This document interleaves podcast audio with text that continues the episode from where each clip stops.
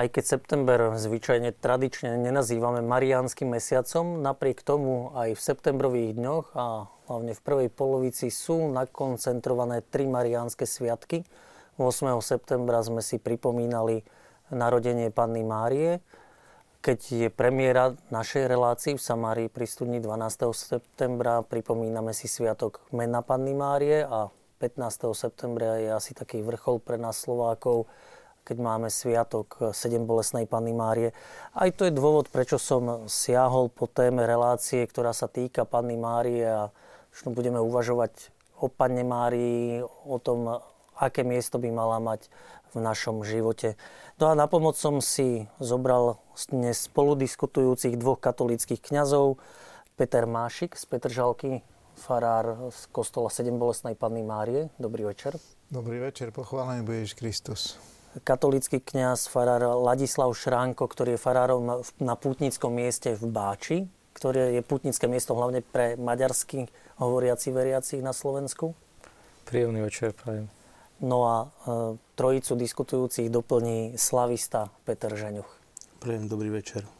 Samozrejme, nie len my tu štúdiu budeme tvorcami tejto relácie, môžete prispieť ku nej aj vy, takže budete svoje podnety, pripomienky, otázky posielať na telefónne číslo a na mailovú adresu, ktorú vidíte teraz na televíznych obrazovkách. Páni, asi na úvod taká moja otázka. Mama, matka, každý z nás má, inak by sme neboli na tomto svete. A je nám práve Ježišova matka, Pána Mária, taká blízka práve, práve preto, že matka, mama, žena, čím nás oslovuje? Od vás začnem, pán Šranko. Predovšetkým mňa oslovuje tými ľudskými čnosťami. E, tak ako ona spolupracovala s Božou milosťou, tak vynikala vo veľkej miere ľudskými čnosťami, teda v nadmieru spolupracovala s Božou milosťou, ktorú dostala. A v tomto je pre mňa vzorom, že, že túto spoluprácu v celom svojom živote konala a skutočne sa stala vzorom pre, pre všetkých ľudí. Dokonca by sme mohli povedať, že je vzorom aj pre tých ľudí, ktorí pochybujú, ktorí možno nie sú veriaci, lebo e, Panna Mária ako matka, ako žena, vynikala aj tými prirodzenými čnosťami, ktoré sú vlastne nasledovania hodné e, každého človeka, že aby ich každý vlastne nasledoval. Je to jej vlastne e, nežnosť, ženská nežnosť, e, pokora, ženská láskavosť. Vlastne ako matka vychovala svoje dieťa spolu s ním, bola v tých najťažších chvíľach, teda matka vlastne spolu s ním trpela, spolu cítila. Čiže ako si v Márii sa všetky tie čnosti ľudské, vlastne tie dobré vlastnosti, tie trvalé schopnosti konať dobro, v nej sú akoby e, úplné, v nás sú čiastočné. Predsa len, samozrejme, máme svoje chyby, máme svoje hriechy, ale máme svoje aj dobré vlastnosti. E, v nej e, boli tie čnosti vlastne plné, e, pretože Boh vlial do nej vlastne svoju plnú milosť, tak ako hovorí aniel Gabriel, keď ju e, pozdravil, že plná si milosti. Takže pre mňa ako človeka je skutočne vzorom vo všetkých čnostiach, vo všetkých dobrých čnostiach, práve preto, že v nej tie čnosti dosiahli tú plnosť. E, samozrejme na jednej strane z Božieho daru, na druhej strane práve preto, že spolupracovala s tou Božou milosťou a e, je teda pre mňa vzorom, ako spolupracovať s tou Božou milosťou, aby som aj ja, aby sme aj my nejak v tých jednotlivých dobrých vlastnostiach, dobrých skutkoch, dobrých čnostiach rástli. Mm-hmm. Pán Ženiuch, keby ste vy mali povedať vaše také osobné oslovenie a vy ste grécko-katolík, neprezradzam tým tajomstvom, možno aj Nie, naozaj pre grécko-katolíkov. No, no, pre mňa je Mária bohorodičkou. To znamená matkou Boha. A to je, myslím si, že ten základný princíp, ktorý e, pre každého jedného kresťana je v tomto kontexte aj najdôležitejší, pretože e, keďže Kristus je aj ľudská, aj božská hypostáza, tak v tomto kontexte je pre mňa naozaj tou, ktorá e, umožnila dať slovu telo. Lebo ona povedala, že nech sa mi stane podľa tvojho slova. Nie? Veď to je ten princíp. No a čo je moja osobná skúsenosť s Bohorodičkou, tak môžem povedať e, veľmi zretelne a jasne. E, 2. február je Sviatok stretnutia pána sa to nazýva, alebo u nás striténie v cirkevnej slovančine. Zvyčajne v Klokočovskej farnosti, z ktorej pochádzam, bývali v tom čase e, každý mesiac sa konali Fatimské soboty a e, my sme, keď som ešte býval v farnosti, tak sme chodili do chrámu. No a práve na sviatok stretnutia pána Neviem, či to bolo v roku 1991 alebo 92, ale vzniklo také oslovenie, e, no, ty poznáš vôbec tú bohorodičku, ku ktorej sa chodíš modliť? Tam je ikona Klokočovskej bohorodičky alebo obraz pre Svetej bohorodičky, nazvime to ako chceme a začala som sa e, bližšie a intenzívnejšie venovať tejto otázke. Tak moje stretnutie s bohorodičkou je prostredníctvom Sviatku stretnutia pána a prostredníctvom ikony Klokočovskej bohrodičky. Uh-huh. No a na záver, pán Mášek, vy tohto prvého kola. Ja by som možno tak zvolil takú podobnú schému, ako bola tá vaša, že ten prvý pohľad by bol skôr taký pohľad veriaceho človeka, ktorý skôr kontempluje tajomstvo Bohorodičky, tajomstvo Panny Márie, vôbec, e, vôbec v celku dejín spásy. Um, Takže to Mária je pre mňa v prvom rade ozaj nesmierna studňa, nesmierne tajomstvo, a teda to tajomstvo toho Božieho vyvolenia, ale potom aj to, čo jej Boh vlastne zveril v dejinách spásy. Na prvom mieste samozrejme to, že je Bohorodička, ale ja by som, a ja to posúvam oveľa viac v svojom živote a svojom myslení a prežívaní ďalej do dejín církvy.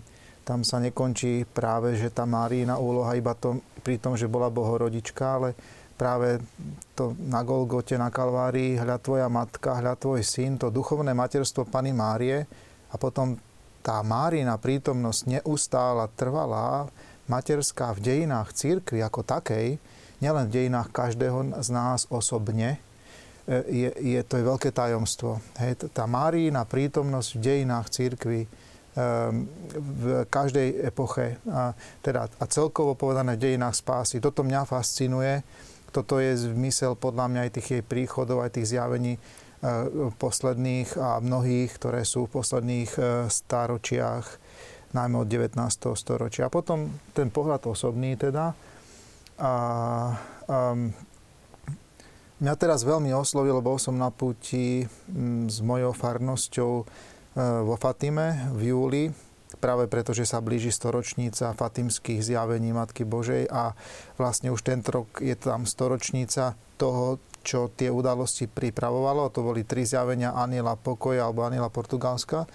A jedno také vyobrazenie Pany Márie Fatimskej, nepoškvrneného srdca Pany Márie, ktoré je menej známe. Bežne sa tá Fatimská Pana Mária znázorňuje na sochách so zopetými rukami a s rušencom v rukách, ale taká menej známa e, socha tiež pochádzajúca zo zjavení od sestry Lucie, kde Matka Božia má na jednej strane e, e, pravicu, ktorú dáva takto a hlavicu dáva takto.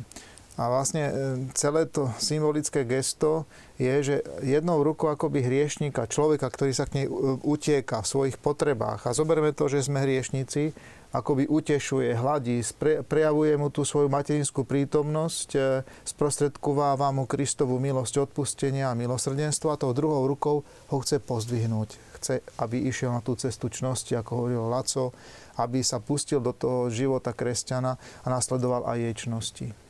Mm-hmm. No, spomenuli ste tu vlastne bohorodička, matka, a ja mám za sebou takú tú salesianskú formáciu, pre mňa hlavne pomocnica kresťanov. Že nie je to ako si menej cenné taký prívlastok potom dávať Panne Márii? Lebo aj v loretánskych litániách tých prívlastkov má množstvo, že nerozrieďujeme e, e, jej nejak postavenie úlohu takýmito prívlastkami? Myslím, že určite nie.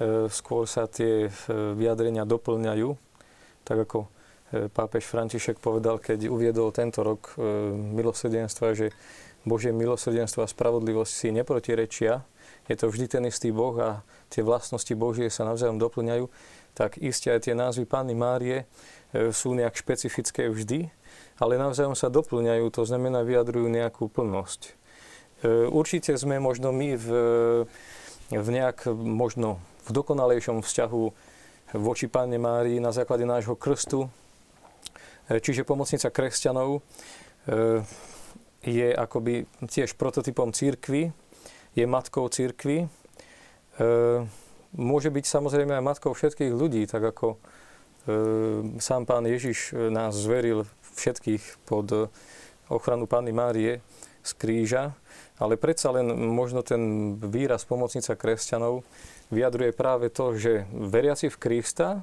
sú ešte užšie spojení s Pánom Máriou na základe tej viery v Ježiša Krista ako Božieho syna, nakoľko aj Panna Mária mala túto vieru E, túto božskú čnosť viery dokonalú.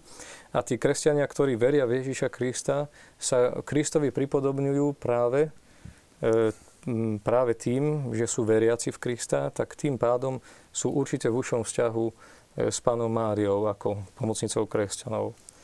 Uh-huh. Ja by som nadviazal na to vaše úvodné slovo. Vy ste hovorili, že vlastne plnosť cnosti u Panny Márie Odkiaľ to vieme?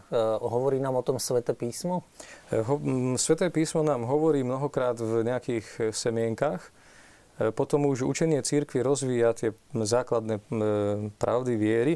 No a v Aniel hovorí Pane Márii vlastne, že zdravá, milosti si plná.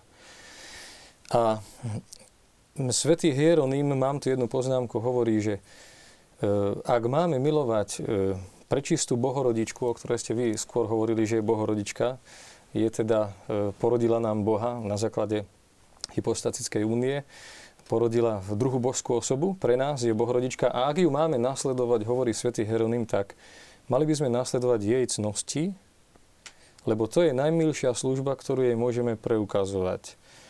E, no a církevní otcovia hovorí, že vlastne ona je tá, ktorá ktorá má plnosť tých dobrých vlastností, plnosť e, cností alebo inak čností, aj preto, že vo Svetom písme ten aniel vlastne hovorí zo zjavenia zdravá, milosti si plná.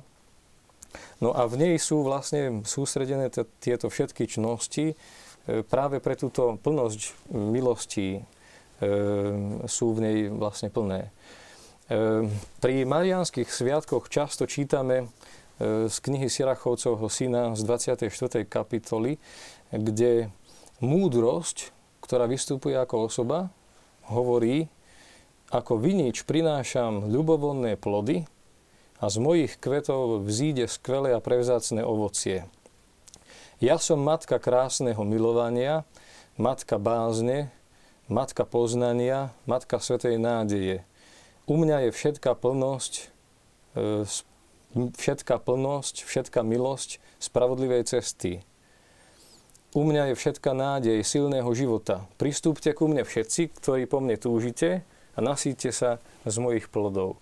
E, vlastne túto časť svätého písma mnohokrát aplikujeme práve na, na tie plody života Pány Márie, na tie jej e, cnosti, z ktorých my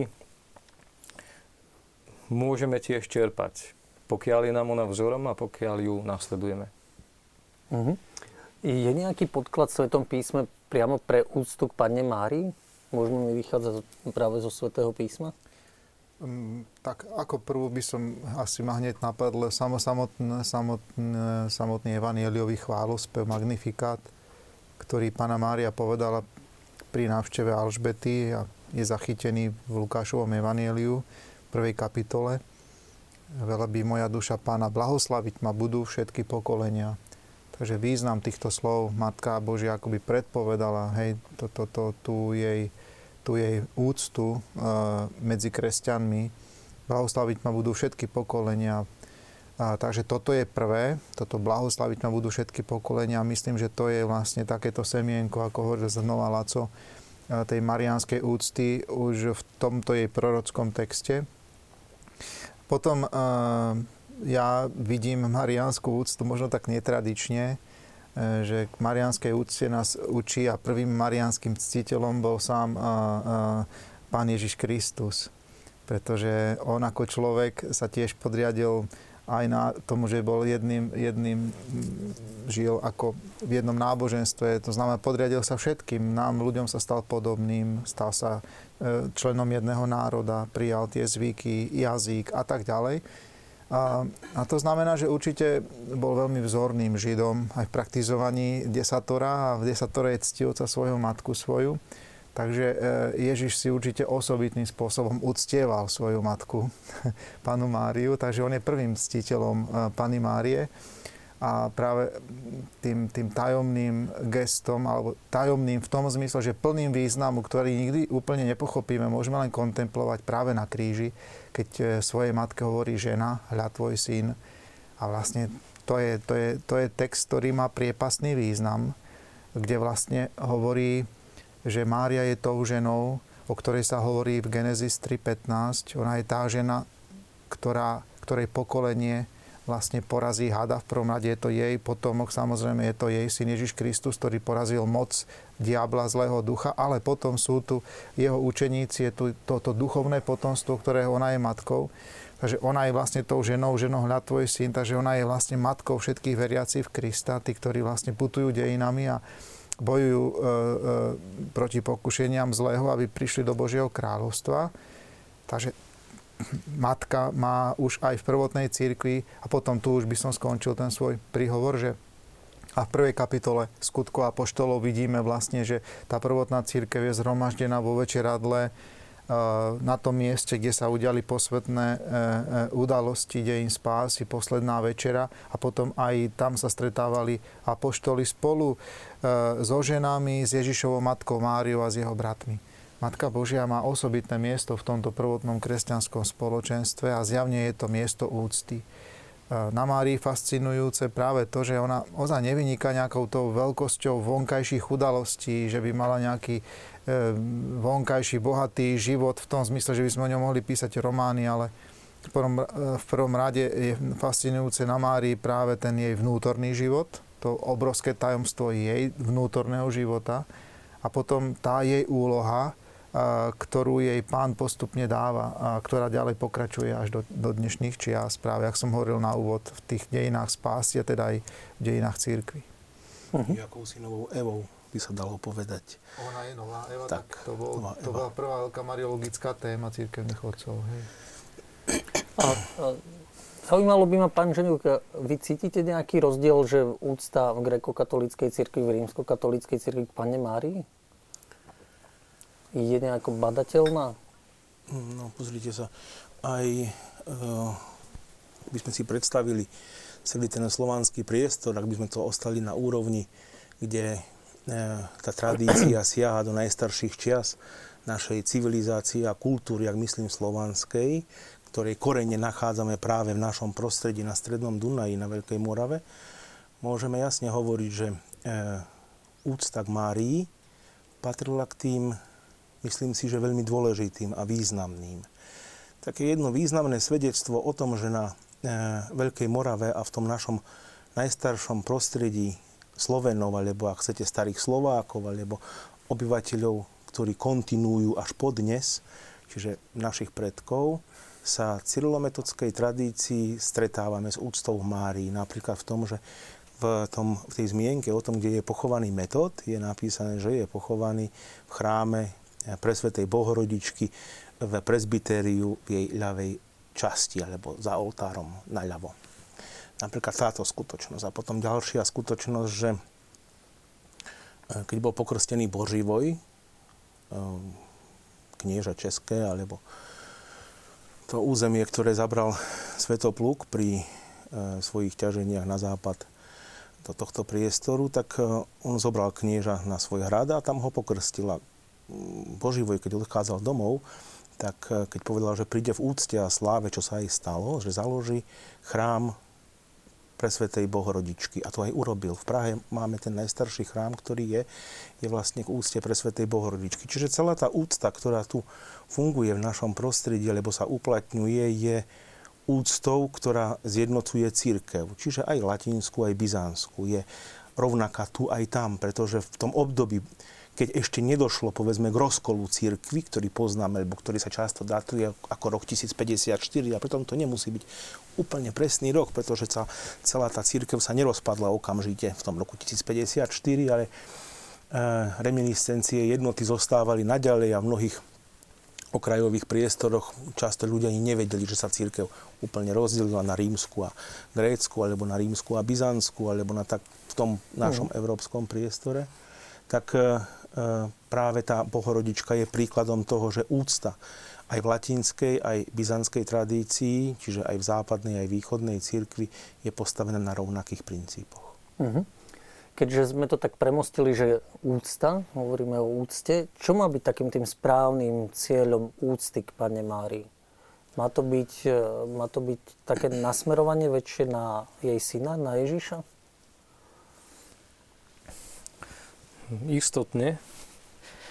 E, Pána Mária je výnimočná práve tým, že sa stala Bohorodičkou, ako ste vyspomenuli. A vlastne tá úcta k Pane Márii nás určite vedie ku Kristovi, pretože ona vždy e, ukazuje na svojho syna, na Ježiša Krista. Vidíme to veľmi dobre v káne Galilejskej, keď hovorí, že spravte to, čo vám povie môj syn.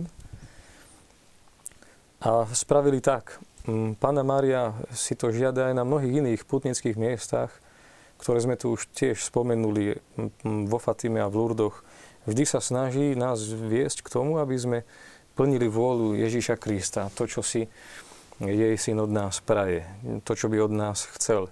Čiže Pána Mária už, už aj v zjavení vo Svetom písme e, nás upriamuje na Krista, na svojho syna, aby sme zachovávali jeho slovo, tak ako to konala ona.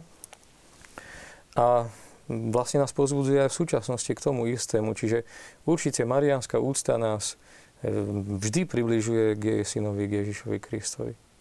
Čiže mali by sme tak rozmýšľať nad tým, e, čo máme o nej zmienky v Svetom písme, nad jej konaním, nad jej postojmi. Mali by sme naozaj kontemplovať panu Máriu?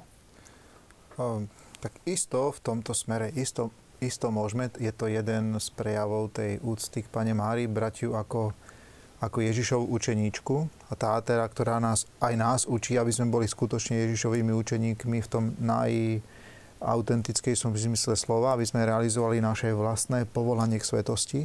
Ona celá sveta, ona, ktorá je kráľovna všetkých svetých, tak aj nás učí, aby sme autenticky zažili naše povolanie. Isto, ale myslím, že nie len, samozrejme, lebo tá úcta k Matke Božej sa nevyčerpáva iba v tomto, že je pre nás vzorom čnosti a že je pre nás vzorom um, ako kráčať za Ježišom. To by bolo moc málo, myslím si. Um, uh, je tam práve ten veľký rozdiel, to, že ona je príhovorkyňa, ona je orodovnica, ona je duchovná matka. To znamená, je tu, je tu, je tu celý ten pohyb E, tých kresťanských dejín, tých generácií, tých stáročí, tých už dvoch tisíc ročí, e, tí, tie obrátené e, srdcia a oči k nej, ktoré ju prosia o pomoc, o rodovanie v najrozličnejších potrebách. Hej. A tak vzniká postupne tá úcta, keď ozaj ľudia cítia jej efektívny príhovor a jej efektívnu pomoc. Tu samozrejme možno teologicky by bolo dobre znova, že opakovanie matka múdrosti, e, normálne formovaný katolík s tým nemá problém. Samozrejme, že teologicky to veľmi jasne rozlišujeme a myslím, že normálny katolík dobre, veľmi dobre vie, že, že, že, že tá bohopodsta, tá úcta k Pánu Bohu je na podstatne inom stupni, ako je úcta k svetým a aj úcta k Bohorodičke teologicky to tak rozlišujeme, že to je latria k Pánu Bohu a všetko, čo sa týka najsvetejšieho, všetko, čo je sveté, čo je najsvetejšia trojica, tomu patrí kláňanie, úcta, latrie. Všetko, čo je stvorené, to sú anieli sú stvorení, sú stvorení aj svetci, ktorí sa posvetili a je stvorená aj Mária, tým patrí úcta, ktorú voláme dúlia. A Máriu, aby sme vy, vy, predsa len vyčlenili zo všetkých stvorení aj medzi anielmi a svetými, tak hovoríme, že jej patrí hyperdúlia, teda nadúcta, hej, ale je to na podstatne inom stupni, samozrejme, ako patrí Ježišovi Kristovi, ktorý je Boží syn, ako patrí Duchu Svetému, ako patrí nebeskému Otcovi, ako patrí Najsvetejšej Trojici. Toto by mal každý veriaci mať veľmi jasné. Napriek tomu nás, nám to nebráni, aby sme sa k Matke Božej utiekali. Prečo? Môžeme o tom rozprávať ja vždycky hovorím veľmi jednoducho, no Mária je matka pána Ježiša, on je väčší král vekov, sedí po pravici otca. Jednoducho je to tak, že on, on ju vypočuje, pretože je to jeho matka. A, takže k Márii sa ozaj utekal. Ja, e, mňa vždy fascinuje, keď si e, meditujem nad modlitbou pod tvoju ochranu sa utiekame, čo je považovaná za najstaršiu marianskú modlitbu vôbec, ktorú považujeme za najstaršiu. A máme doloženú, že ona existovala už v druhom storočí a nejaké papírusy už máme z začiatku 3. storočia, kde v Egypte sa našli. A keď si pomeditujete a porozmýšľate nad obsahom tej modlitby, tak si uvedomíte, čo kresťania už niekedy možno okolo roku 170, 180, ako o nej zmýšľali. Ale predovšetkým, akú skúsenosť mali s čím? No s jej príhovorom. Pod tvoju ochranu sa utiekame, Svetá Božia rodička. Neodvrácaj zrak od našich prozieb, pomôž nám v núdzi, a z každého nebezpečenstva nás vyslovoď, Ty Pána slávna a požehnaná. Amen. Takže tam vidíme už skúsenosť jej efektívnej pomoci, príhovoru, orodovania. Hej. Že to funguje, povedané tak možno trošku tak súčasným slovníkom, že ona ozaj je, je matka, ktorá pomáha, ktorá pozná naše biedy, ktorá veľmi efektívne ich teda prednáša pred trón pánov, pred pána a vyprosuje nám ozaj milosti, aby sme dosiahli to, čo prosíme, aké to v súlade s Božou vôľou. Uh-huh. Čiže dá sa povedať, že aj na našom území asi tá úcta bola ešte skôr, ako sme spomínali, Veľkú Moravu? No rozhodne, e, ja si myslím, nie som teológ, ale myslím si, že bez e, Bohorodičky by nebola ani ústa ku Kristovi aj vôbec Krista by nebola ani ústa k Bohorodičke. Veď jedno s druhým to ide. Keď boli kristianizačné misie, tak nemohlo to ostať len bez Bohorodičky, že budeme hovoriť len o Kristovi, budeme hovoriť o Duchu Svetom, budeme hovoriť o e, nebeskom Otcovi, ale museli do toho kontextu zaujať aj Bohorodičku. Veď e, povedzme už nedávny nález bojnianských plakiet je niekoľko interpretácií, čo zobrazujú, ale jeden z veľmi zaujímavých interpreta- jedna veľmi zaujímavá interpretácia jednej z, boj- z bojnianských plakiet je, že je na nej vyobrazená alebo zobrazená Bohorodička. A vieme, že práve ten nález týchto plakiet mm, predstavoval veľmi zaujímavý prevrat v posune kristianizácie Veľkej Moravy, myslím, že o nejakých 80 až 100 rokov ešte včasšie, čo ukazuje, že v našom priestore sa tieto plakety nachádzali na nejakom prenosnom oltári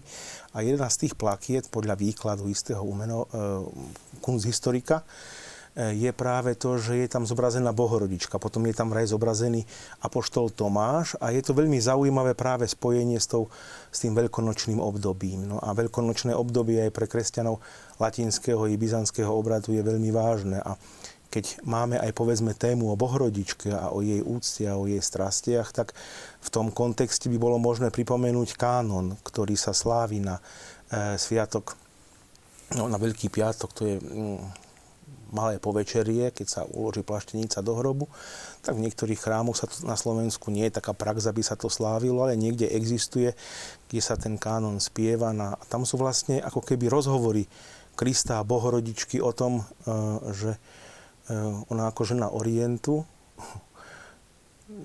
už ani neplače, ale ako keby kvílila. Sedí úplne opustená sama a rozmýšľa nad tým, čo sa vlastne deje. Prečo vlastne ju eh, Kristus zanechal samú na tomto svete. Veď v tom orientálnom a židovskom prostredí žena sama znamenalo odsúdenie i spoločenskej, politickej, všetky tie zložky, ktoré v tom čase boli, e, nemohli nechať Bohorodičku len tak samú. Preto aj Kristus odporúča z kríža, keď hovorí, že hľa tvoja matka Jánovi.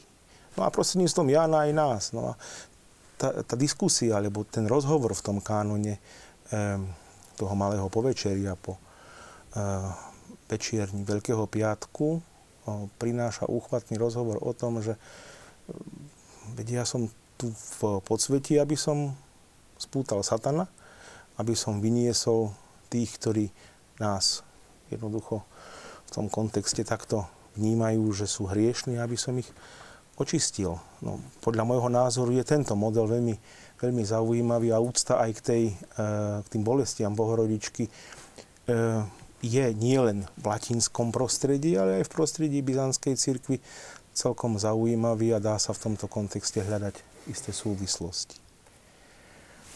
Myslím, že tá úcta k Pane Márii začína vlastne tým vtelením a je tam vlastne stále prítomná v živote kresťanov a v živote cirkvi. E, čiže ak u nás bola misia, e, bola kristianizácia aj pred Veľkou Moravou, tak určite to bolo spojené aj s úctou k Pane Mári, práve preto, že od vtelenia, pozdravenie Maniela, je tam tá úcta už vyjadrená voči Pane Mári. A potom vlastne tá úcta ide v tých e, obi dvoch častiach tej cirkvi, tak ako to Jan Pavel II povedal, že východná a západná sú um, akoby časti tých plúc cirkvi, ktorými dýcha. Spojené že to sú nádoby. A spojené nádoby, ktoré sa navzájom doplňajú. A aj tá modlitba Subtum Presidium e, pod tvoju ochranu, myslím, je koptského pôvodu a nachádzame ju vlastne aj v rímskych modlitbách latinských a dokonca aj v ambroziánskom nejakom teda ríte. E, čiže navzájom sa to vždy doplňalo. Takisto aj vidíme panu Máriu zobrazenú už v, katach, v katakombách rímskych. E, takisto, keď e, prichádzajú mudrci sa pokloniť dieťaťu Ježiš, tak vlastne Panna Mária tam už vždy figuruje aj na týchto zobrazeniach, ako by tí mudrci dávali úctu vlastne aj mm, jej. No a potom vlastne množstvo tých obrazov a ikon Panny Márie, spomeňme si povedzme v rímskej cirkvi u nás, na západe na Salus Populi Romani, e, v bazilike Santa Maria Maggiore. E, o obraze sa tiež hovorí aj o tomto obraze rímskom, že ho namaloval svätý Lukáš, asi preto, že on píše najviac pravda o Pane Márii. A tiež je to veľmi starý obraz, ktorý pravdepodobne pochádza z východu, a udomácnil sa v Ríme a tá úcta voči tomuto obrazu vždy bola po celé stáročia a až dodnes. Aj nedávno pápež František, keď odcestoval na Svetové dni mládeže, tak sa prišiel tam pokloniť pred hm, tento obraz. Uh-huh. A Spravíme si pesnič, prestávku v štúdiu, poprosím režiu o pesničku. Máte naši diváci priestor, aby ste využili tu, ten videoklip aj na to, aby ste poslali nejaké otázky, postrehy našim hostom a po videoklipe sa vraciame naspäť do štúdia k diskusii.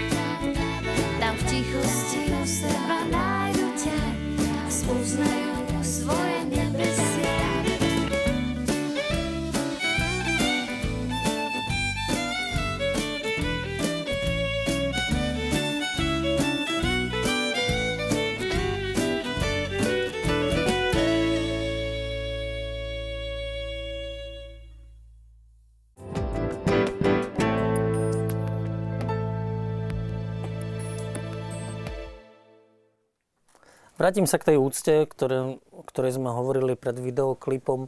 A z toho, čo sme povedali, môže vyznievať, že mm, asi to nie je slovenské špecifikum, aby, že my sme tak na Máriu upetí, keď je aj patrónkou Slovenska ako sedem bolestná Panna Mária. Pán Šránko.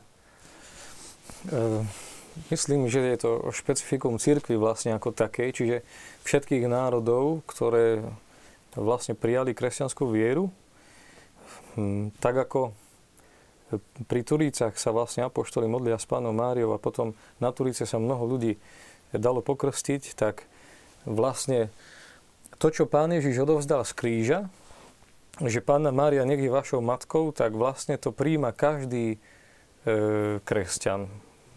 My katolíci zvlášť, samozrejme.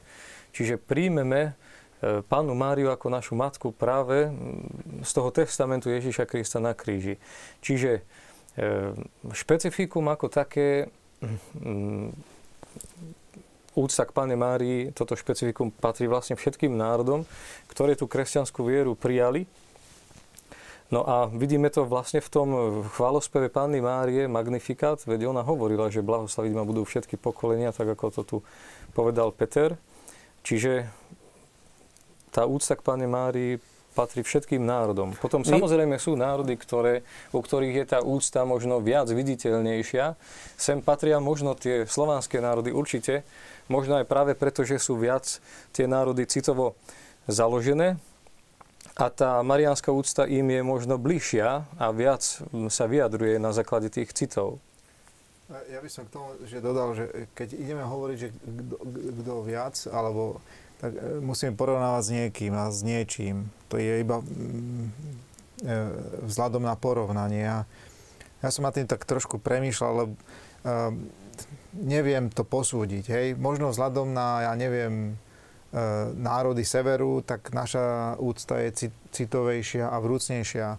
Um, ja som trošku pocestoval aj po svete a zase môžem povedať, že tá naša úcta k Pane Márii je taká chaba úboha, keď ju porovnáme napríklad so Španielmi, alebo keď ju porovnáme s Latinskou Amerikou, alebo s Mexikom, hej. Znamená, tam aj tie vonkajšie prejavy úcty voči, voči aj Matke Božej sú tak neskutočne mnohoraké, rôznorodé, exotické pre nás, ale aj tak bohaté, že my sme len taká popoluška vo, vo, vo vzťahu k tomu, treba sa ako si Panu Máriu ctíme a navonok. Hej, jak, lebo ja, ja to prirovnávam, že máme nejakú tradíciu, ako slávime narodeniny, hej, u nás. Ani, a niekto doniesie niečo, no, ale narodeniny inak slávia Taliani, inak možno Španieli a inak v Latinskej Amerike. Sú s tým, a taká tá, to etnikum, alebo ten národ, to, to, to, tá kultúra miestna sa potom prejavuje spôsoboch, spôsoboch, ktorým oni vlastne chcú prejaviť aj Matke Božej svoju lásku, úctu to závisí a tak ďalej. od toho temperamentu presne, národa. To presne znamená, tak. že nie je to len to, že niekto ako vonkajškovo výraznejšie prejavuje, že je väčší mariánsky ctiteľ ako ten, ktorý ju výraznejšie neprejavuje. To sa podľa môjho názoru nespája s tým, ako ju vonkajškovo prejavujem, ale ako vnútorne cítim svoje prepojenie s Bohom. No a teraz, e, keď sme hovorili o tých príkladoch, tak každý jeden svetec, svetý je istým spôsobom príkladom, cestou, ako sa dostať k Bohu. Nie? Veď to je jedna, jedna z možností, ako sa tá e, cesta dá realizovať. Nie je samozrejme e, jediná správna, tých ciest je niekoľko, veď aj svetcov máme niekoľko, aj Bohorodička je tým príkladom. Len o to je to zaujímavejšie, že práve v Bohorodičke, ak by sme si zobrali ešte sviatok, keď hovoríme septembrovi, zoberme si augustový 15. september, tam je usnutie pre Svetej Bohorodičky, eh, kde sa na ikonách východného obradu alebo v konštantinopolskej církvi, tradícii zobrazuje ležiaca Bohorodička na márach a Kristus, ktorý zostupuje po dušu Bohorodičky. on ju nesie na rukách, tú maličku bohorodičku, ktorú na tých ikonách usnutia alebo zosnutia, uspenia pre Svetej Bohorodici alebo Bohorodičky máme, tak tá Bohorodička je tam zobrazená na rukách Krista. To by vlastne mal byť každý jeden kresťan takto prichystaný, že vlastne Kristus e, tom, po tom jeho pozemskom zápase ho takýmto spôsobom bude očakávať, alebo by ho mal takýmto spôsobom prevziať do lona nebeského kráľovstva alebo do toho prostredia. Je to vlastne taký protoobraz pravého kresťana. To je možno, že taký výklad, môj pohľad. Mhm. Čiže máme sa na čo tešiť podľa Určite. ikon. A mňa to zaujímalo, preto som dával tú otázku, možno je taká klasická novinárska, že chcem niečo merať a porovnávať. A že vy ste vlastne správcom naozaj putnického miesta v Báči, ktoré je pred maďarských veriacich a je asi najväčšie na Slovensku? Ehm, tak dá sa povedať, že áno. Čo sa týka tých putnických miest, ktoré sú späté e, s tou úctou tých e, maďarských veriacich. Hej. No a preto ma to aj zaujímalo, že teda, že či tým, že aj Maďari, aj Slováci sme stredoeurópania, že tá úcta je veľmi podobná? No, tá úcta Pane Márii je takmer identická, samozrejme, veď sme tu žili spolu určite tieto národy v, aj v štátnosti, v Uhorskej. No a sme tu spomínali Cyrila a Metoda, e, ktorí tiež tú úctu k Bohorodičke samozrejme e, odovzdávali. A Vieme, že mali veľmi ťažkú misiu, Svetý metod bol aj uväznený a podobne. Čiže e, tú ich misiu už aj, už aj za ich života mnohí sa snažili nejakým spôsobom hatiť. No a práve preto mali mnoho problémov vlastne v christianizácii a napokon aj žiaci vlastne svätého Cíla a Metoda sú vyhnaní teda z Veľkej Moravy, musia odísť. No a potom, keď nastupuje vlastne éra Uhorska, tak svätý Štefan Král ako by musel e, začať budovať od začiatku. A s tým vlastne e, vo svojej krajine je vlastne apoštolom, misionárom kresťanskej viery, tým aj vlastne úcty k Pane Márii a vieme veľmi dobre, že zomrel na sviatok 15. augusta, ktorý ste spomenuli, na, na nebovzatie Pány Márie, ako to hovoríme my, rímskokatolíci a v tom svojom rozpoložení pred smrťou odovzdal vlastne celú svoju krajinu pod ochranu Pány Márie. On ako král. E, takéto odovzdanie krajiny Pány Márie je potom samozrejme známe v mnohých iných krajinách aj v Polsku. E, čiže svätý Štefán musí to kresťanstvo akoby budovať znovu od základov a tá úcta k Páni Márii sa aj vďaka nemu šíri má mnoho problémov aj on, aby, aby aj hm, svojich poddaných, ktorých nebral ako poddaných, mal mnoho problémov, aby ich kristianizoval, pretože mal mnoho neprajníkov.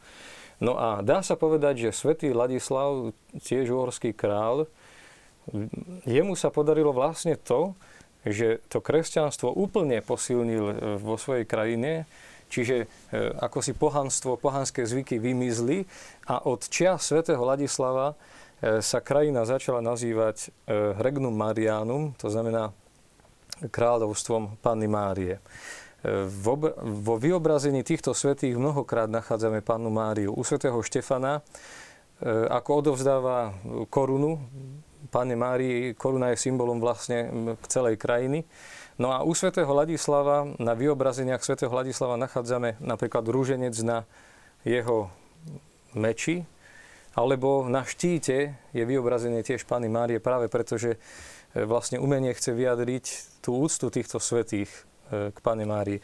Takže tí maďarskí veriaci, e, im je blízka táto úcta týchto svetých, svätého Štefana a svätého Hladislava voči Pane Márii a samozrejme pokladajú to aj za svoje dedičstvo, ktoré od týchto svetých prijali a snažia sa vlastne v tom dedictve pokračovať.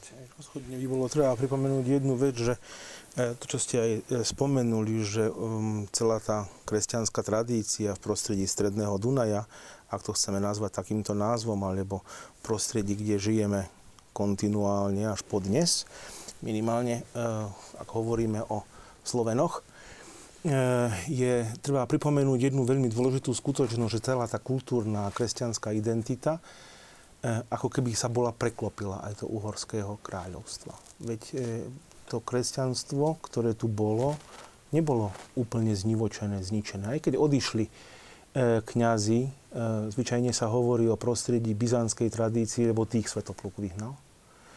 E, tá kresťanská tradícia latinského obradu tu nejakým spôsobom zostala. Máme kontinuum e, minimálne toho ostrihonského arcibiskupstva, ktoré mm, bolo utvorené práve na základoch kresťanstva, ktoré máme ešte z Veľkej Moravia.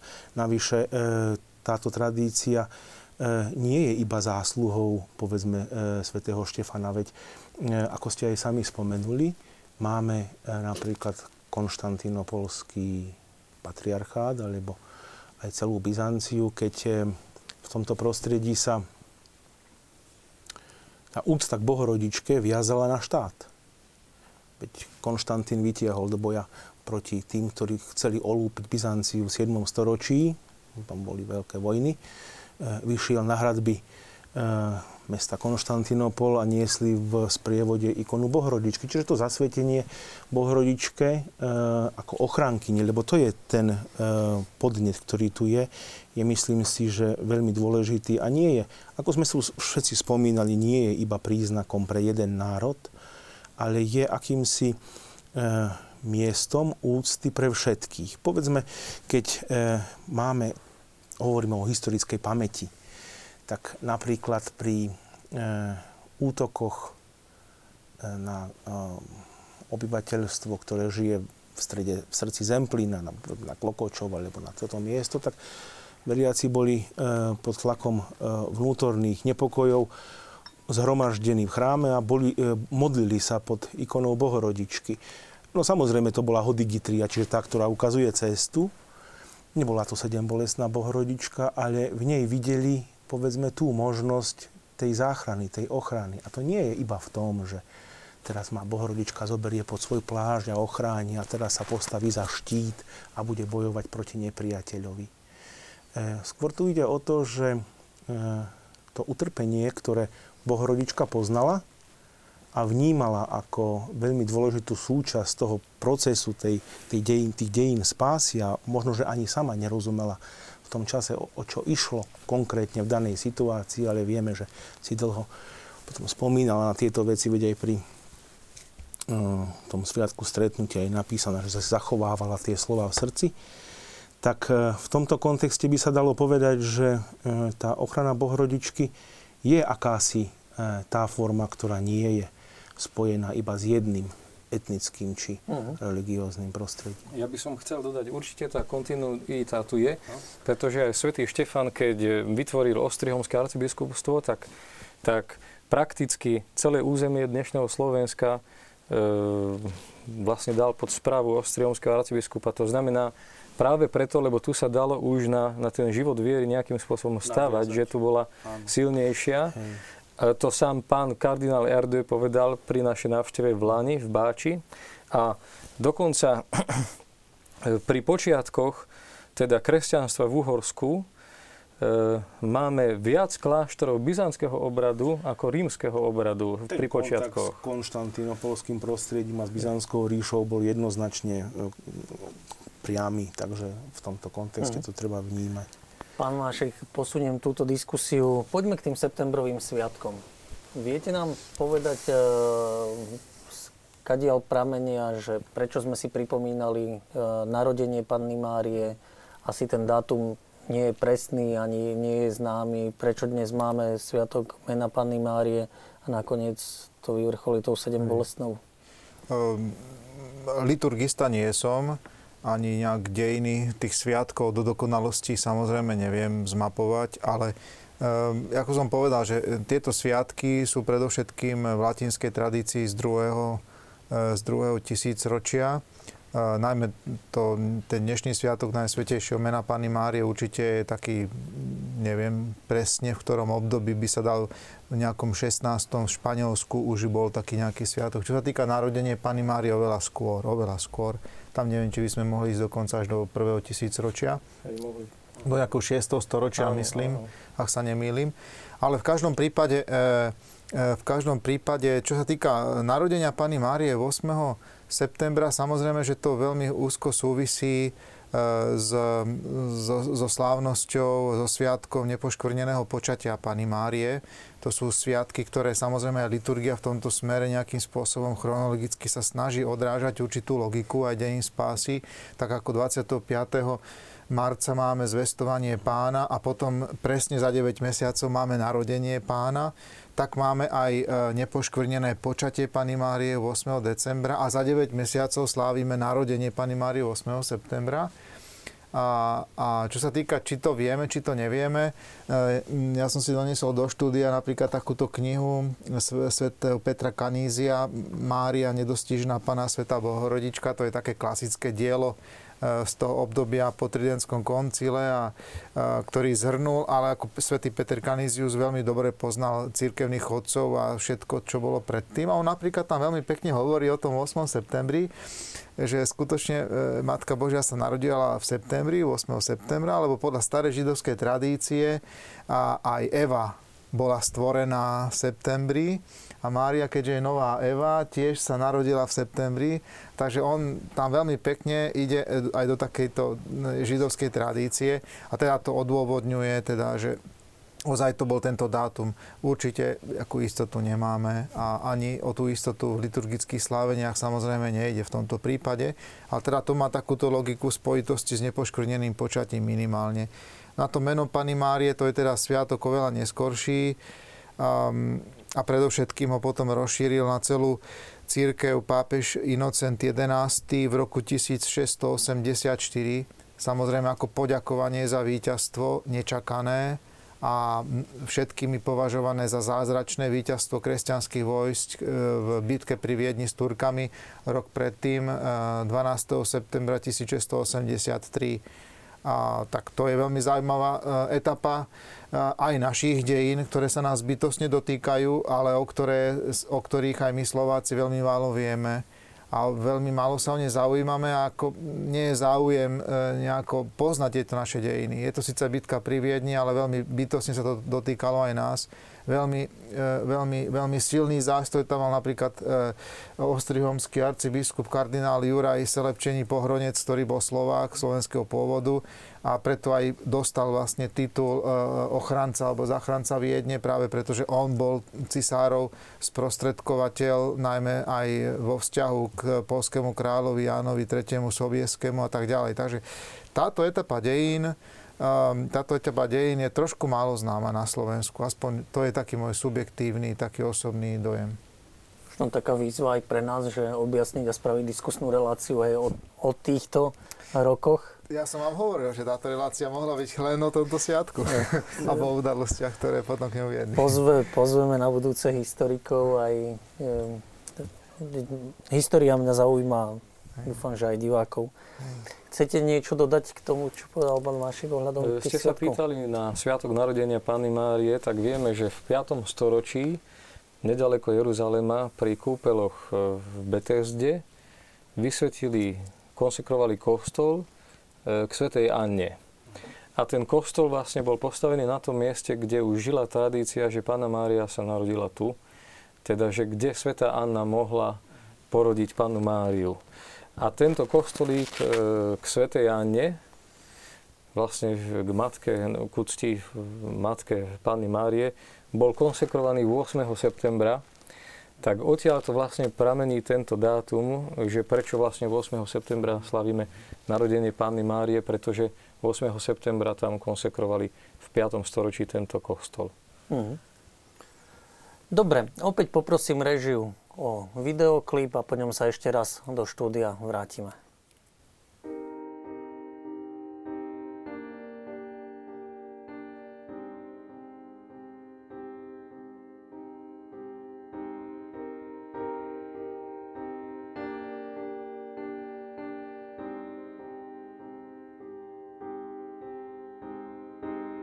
Videl si moju tvár,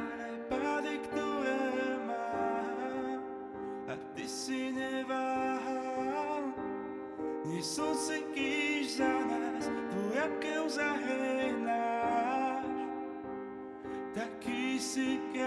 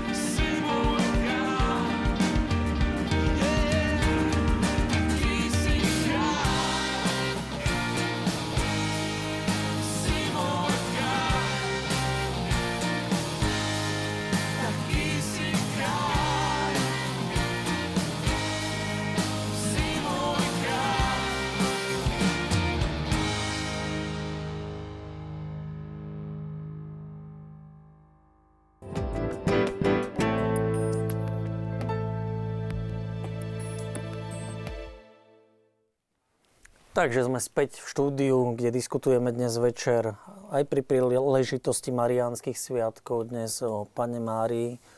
A máme tu jeden taký podnet, postreh, citát od jedného diváka, ktorý vlastne potvrdzuje to, čo sme hovorili v priebehu re, relácie, že Mária nezastiera Krista, ale správna úcta k nej naopak k nemu vedie. To sme si asi povedali. A tie Marianské sviatky v septembri nám vyvrcholia oslavou patronky Slovenska 7 bolestnej Panny Márie. Pán Mášik, čo môžeme povedať o 7 bolestnej Panne Márie? Prečo, prečo 7? Je to tá plnosť? Uh, tak isto, isto v prvom rade, že v tej všeobecnej marianskej úcte potom niekedy, dá sa povedať, už už vlastne aj v tých byzantských ikonách je vidieť Bohorodičku pod krížom, teda už v prvom tisícročí a myslím si, že už aj Bohorodičku, ktorá príjma možno mŕtve telo uh, sňaté z kríža svojho syna. A potom samozrejme, uh, najmä, najmä v stredoveku na, na západe v latinskej církvi začína tak vystupovať do popredia možno ten, ten aspekt jej bolesti, hej, tá jej, tá, tá, tá jej spoluúčasť na vykupiteľskom diele jej syna Ježiša Krista. A vznikajú aj také, m, mm, také, také skladby ako Stabat Mater Dolorosa a, a podobne, hej, také ako, ako básne. To znamená, a z nejakých dôvodov e, jednoducho e, táto, tento aspekt bolesti Matky Božej sa dostáva, nehovorím, že úplne do popredia, ako by všetky ostatné išli do úzadia, ale začína sa viac, e, e, viac e, nejako dostávať do popredia, aj cez tie rôzne prejavy, aj umelecké a postupne sa objavujú už v gotike, poznáme tie zobrazenia piety, hej, ktoré sú veľmi bohaté na Slovensku, máme doložené, keď človek je do Národného múzea alebo do Národnej galérie, tak predovšetkým do galérie, nie do múzea. A, tak vidíme, že už aj v gotike tá, tá pieta je veľmi, veľmi častým modelom zobrazení Matky Božej. To znamená, že ehm, je tu nejaký dôvod, ktorý by možno bolo treba skúmať, či už to boli možno, ja neviem, v stredoveku, možno aj tie ehm, mnohoraké ehm, možno epidémie, ktoré zasahovali ľudí a, a to všetko, čo, čo dos, jednoducho vnímajú ľudia práve uprostred tých svojich bolestí, možno vpádov, plienili sa, boli tu avarii a jednoducho a tak ďalej. Jednoducho ten život nebol ľahký, hej?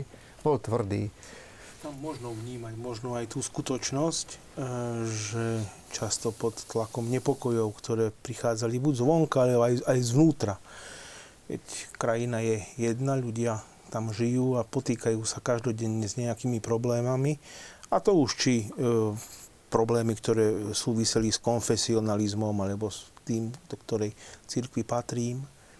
Aj tieto skutočnosti mohli voviesť mnohé nepokoje alebo priviesť mnohým nepokojom, potom rozličné nájazdy, e, povedzme ľudí, ktorí sú nie pravej viery, alebo ktorí, povedzme, Tatári, ktorí tatárske nebezpečenstvo. Vieme veľmi dobre, že aj tu už spomínané osmanské nebezpečenstvo bolo možno jedným z takých príkladov, e, prečo sa vlastne tá potreba e, ochrany Bohorodičky prejavovala aj formou jej e, úcty k strastiam. My sme mm, mali svojho času konferenciu v roku 2004 v spolupráci s grecko-katolíckým e, biskupstvom tuto v Bratislave. 14. 14. 14. Správne, správne 14.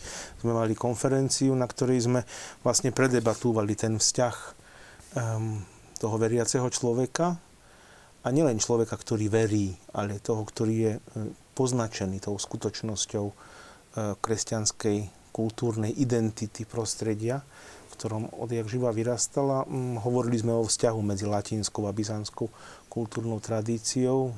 Podarilo sa nám vydať aj taký zborníček, kde sa vlastne hovorí o Bohorodičke e, v kultúrnych dejinách Slovenska. No a tam mm, autory rozličných profesí, či už išlo o historikov, umenovedcov, jazykovedcov, e, literátov, poukázali na tie skutočnosti, ktoré o úcte k sedmobolesnej, sedembolesnej bohorodičke vlastne na Slovensku v rozličných jej formách a podobách máme.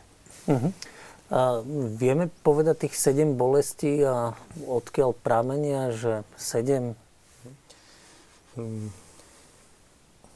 Myslím, že tá úcta k tým v bolestiam Pány Márie tiež pochádza z východu zo Svetej Zeme.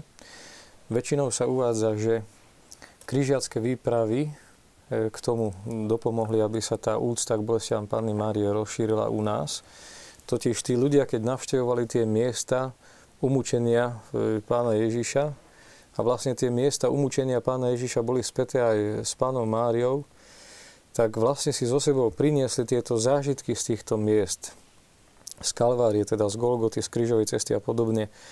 A u nás s tými priekopníkmi um, úcty voči bolestiam Pany Márie, teda k bolestiam Pany Márie boli františkáni. Pre, pre nich totiž, pre františkánsku spiritualitu bolo významné to kompasio, to spolutrpenie s, s chudobnými, s trpiacimi. Pozrime sa na svätého Františka tiež. E, svätého Františka z Asisi, svätá Klára a potom aj františkáni vždy sa starali o tých chudobných, o tých biedných, o chorých a e, tá panna Mária trpiaca bola blízka týmto františkánom, ktorí skutočne sa zaslúžili o to, aby tá úcta k bolestiam Panny Márie sa aj u nás rozrástla. No a potom je to rehola služobníkov Panny Márie, e, ktorí vo Florencii, boli to siedmi muži, ktorí boli veľmi bohatí. A vo Florencii v tom 13. storočí e, odišli na jeden vrch, e, chceli žiť ako pustovníci, zriekli sa svojho majetku. Poznáme týchto svetých zakladateľov, sú to siedmi zakladatelia tejto rehole a vlastne sa utiahli na vrch Monte Senario a u nich e, bola táto úcta voči bolestiam Panny Márie živá. E, pápež Benedikt XI v roku 1304 schválil ich regulu a títo služobníci Panny Márie, táto rehola mala vo zvyku, že si spomínala na bolesnú Pánu Máriu 15. septembra, hneď po sviatku e, povýšenia svätého Kríža 14. septembra. Čiže ten konkrétny dátum, že prečo 15. september, pochádza z tejto rehole služobníkov Pány Márie, ktorí vlastne deň po povýšení svätého Kríža si uctievali tie bolesti Panny Márie. No a potom pápež Kliment IX v roku 1667 povolil tejto rehole, aby si zvlášť úctievali tých sedem bolestí. Čiže predtým si uctievali bolestnú Pannu Máriu a táto rehola dostala vlastne e, toto pápežské povolenie, aby si mohli uctievať tých sedem bolestí Pany Márie a myslím, že tých sedem bolestí Pany Márie my poznáme, nakoľko si uctievame tú sedem bolestnú zvlášť. E, je to vlastne Simeonová predpoveď, tvoju dušu prenikne meč, potom útek do Egypta, je to hľadanie strateného Ježiša ako 12-ročného, potom stretnutie s Ježišom na Kalvárii, matka stretáva Ježiša, svojho syna na ceste na Kalváriu. Potom je to smrť pána na kríži, potom mŕtve telo v lone matky a napokon pochovanie e, presvetého tela do hrobu. Čiže týchto sedem bolestí sme zvykli spomínať na základe tej rehole tých služobníkov Pány Márie. Samozrejme tá sedmička, tak ako ste spomenuli, znamená plnosť. Vieme, poznáme aj sedem radostí Panny Márie. V Mariánke máme na putnom mieste sedem kaplniek, e, vlastne v tom areáli putného miesta, ktoré sú vlastne postavené e, k úcti siedmých radostí Panny Márie. Čiže tá sedmička vyjadruje určite nejakú plnosť. Čiže tých radostí Panny Márie bolo oveľa viac ako sedem a aj tých bolestí určite bolo uh-huh. viac. Pán Ženík, vy ste mi pred reláciou hovorili, že vlastne sedem bolestná ako obmekčovačka srdc. Aj existuje taká jedna ikona, e, ktorá sa nazýva no v ruštine semistrelnaja, e, kde vlastne srdce Bohorodičky e, prebodáva sedem mečov. No a to je vlastne zobrazenie štandardne Bohorodička, ale sice bez Krista, bez dieťaťa, kde sa vlastne nachádzajú zobrazené tie štíty alebo meče či šípy, ktoré prebodávajú srdce Bohorodičky. Je ich sedem. Nemusí byť stále sedem, niekedy ich je menej, niekedy eh, je ich presný počet tých sedem. No a vlastne to obmehčenie eh, zatvrdnutých alebo zlých srdc vlastne predstavuje nielen toho človeka, ktorý príjme tú bolesť Bohorodičky v tom, že aj on zranil Krista a e, spôsobuje množstvo e, neduhov a zloby, ale aj často k tejto ikone sa modlia tí, ktorí túžia po ochrane Bohorodičky, pretože to obmekčenie zlých srdc môže znamenať e, aj ochranu a vyprosenie si túžby potom, aby tí, ktorí sú pravoverní, zostali E, pod jej ochranu a že by tí, ktorí nechápu, čo sa vlastne deje a robia zlo, vykonávajú zlo, že by vlastne boli zahnaní. Čiže nepostaví sa Bohorodička za štít, ale vlastne ako keby e, vypočula prozby e, modliacich sa a pomohla vlastne obmekčiť nepriateľov. Veď v liturgii byzantského obradu a možno aj latinského, neviem, nechodím na latinskú liturgiu dosť často,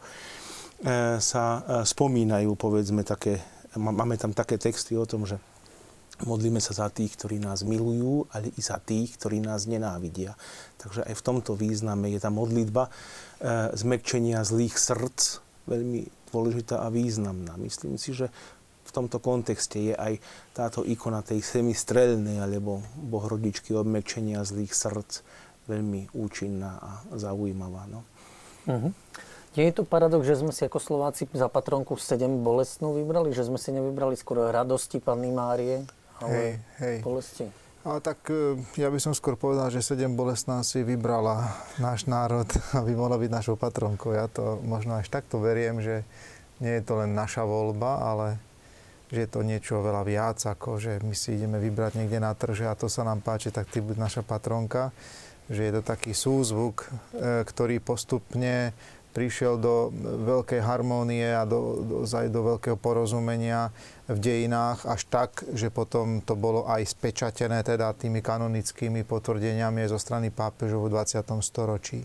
Bol to postupný vývoj a myslím, že ten súzvuk, hej, že, to, te, že ten, aj ten slovenský národ, ten slovenský ľud, hozaj, že v tých dejinách, hozaj, že často medzi ľuďmi tak ľudovo sa vraví a hovoríme si, že je to taký malý zázrak, že sme tu vôbec v tomto priestore geopolitickom vôbec prežili uh, toľké stáročia, alebo, alebo ozaj, že nikdy sme, nikdy sme nemali svoju vlastnú, vlastnú štátnosť, vyslovene len našu a tak ďalej, že a, a sme malý národ počtom, E, e, takže je to zaujímavé a určite postupne aj tá, tá identifikácia s tým nejakým patronom a s tou našou patronkou bola stále silnejšia a myslím, že ten, že ten, ten, ten proces stále ďalej pokračuje, že to vôbec nie je na konci, je to nie u konci. Pre mňa e, rok 2014, 450. výročie teda udalosti v Šaštíne, ktoré viedli potom e, k vytvoreniu tej milostivej sochy 7 bolestnej a potom samozrejme oveľa, oveľa neskôr, o 200 rokov neskôr aj postaveniu baziliky, Národnej baziliky. A to, bola, to, bol, to bol rok veľkých milostí, hej, preto aspoň ja som tak vnímal, určite veľkých milostí a takej obnovenej ho vedomia a úcty a, a, veriacich e, k sedem bolestnej a a preto ja si myslím, že aj tá, aj tá sedem bolestná, tak som to povedal tak možno odvážne na začiatku, že ona si nás vybrala. Um, no, to v tom smere, že chcel som trošku len tak, že, že nie je to len naša voľba, hej, že je, je to niečo veľa viac, je to nejaký, je to nejaký plán prozreteľnosti, hej, aj, aj, aj, aj, aj, aj s tým ľudom tu, ktorý žije a tak ďalej. Uh-huh. A marianské piesne by ma ešte zaujímali v závere relácie. A odzrkadluje to ten náš vzťah k Pane Márii? Samozrejme, že áno. Tie mariánske piesne, máme ich množstvo, napríklad v Kantuse Katolíci. Kantus Katolíci je veľmi známy spevník, ktorý funguje v rámci e, latinskej církvy, ale aj v rámci byzantskej. Predstavte si, že mnohé piesne, ktoré z kantuse katolíci sú napísané v tom jazyku, e, ktorý je známy ako kultivovaná podoba západoslovenského nárečového variantu, ktorý fungoval v Trnavskej univerzite napríklad, alebo v písomnostiach tohto prostredia, sa prepisovali do cyriliky.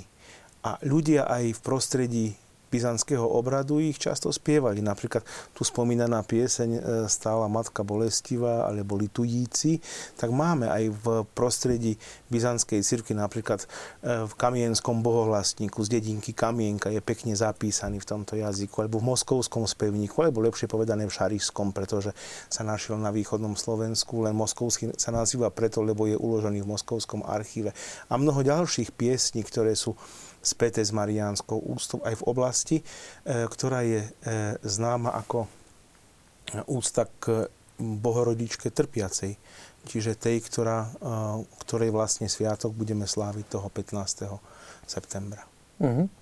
A nejak modernizovali sa tie piesne, dá sa povedať? Určite, Či to určite. išlo len tým jazykovým vývojom? Nie, určite, určite tá, to prispôsobovanie sa nielen jazykovému, aj kultúrnemu prostrediu je veľmi silné, pretože ak sa pieseň dostane do živého prostredia, ktoré naozaj prejavuje svoju identitu s vierou, s náboženstvom a tú svoju ľudovú nábožnosť vyjadruje aj prostredníctvom piesne, tak do tých piesní prenikajú prvky, ktoré sú typické pre konkrétne prostredie. Taký môžeme zobrať, povedzme, pieseň o Počajevskej bohorodičke. Počajevská ikona je zasa na Ukrajine a tá pieseň cirkulovala, lebo chodila po celom území karpatského areálu a dostala sa na Slovensku a tu namiesto Počajevskej ju zrazu máme k ikone Počanskej alebo Mária Pockej. Čiže tam, kde opäť je veľmi významná svetiňa grécko-katolíkov, ktorí fungujú v tom celom uhorskom prostredí a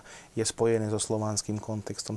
Tam sa dodnes slávia liturgie v cirkevnej slovančine, v jazyku, ktorý kontinuuje z prostredia veľkomoravského v cirkevnej slovančine je vlastne jazyk, ja to nazývam mladšia sestra staroslovenčiny, ale tu sa vlastne vidia tie korene toho pôsobenia ktorý máme od najdávnejšieho obdobia fungovania kresťanstva na našom území. Mm. Máme e, takéto piesne spoločné viaceré národy? E, isté, že samozrejme sú identické. Už len e, zoberme si marianské antifóny, ktoré samozrejme sa vyvinuli až v neskorom stredoveku, tak tie sú spoločné pre všetky národy.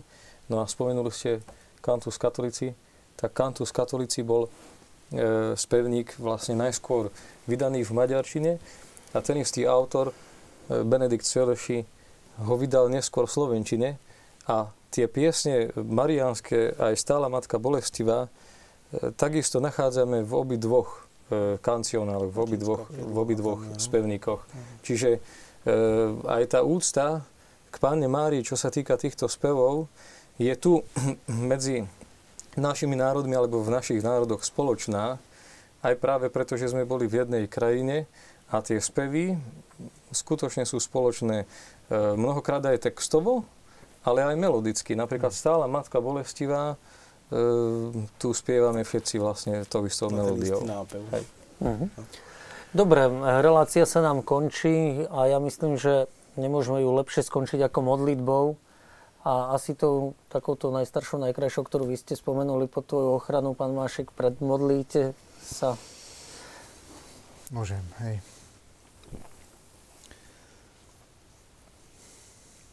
Pod Tvoju ochranu sa utiekame, Svetá Božia Rodička, neodvracaj zrak od našich prozieb, pomôž nám v núdzi a z každého nebezpečenstva nás vysloboď, Ty, Panna slávna a požehnaná. Amen.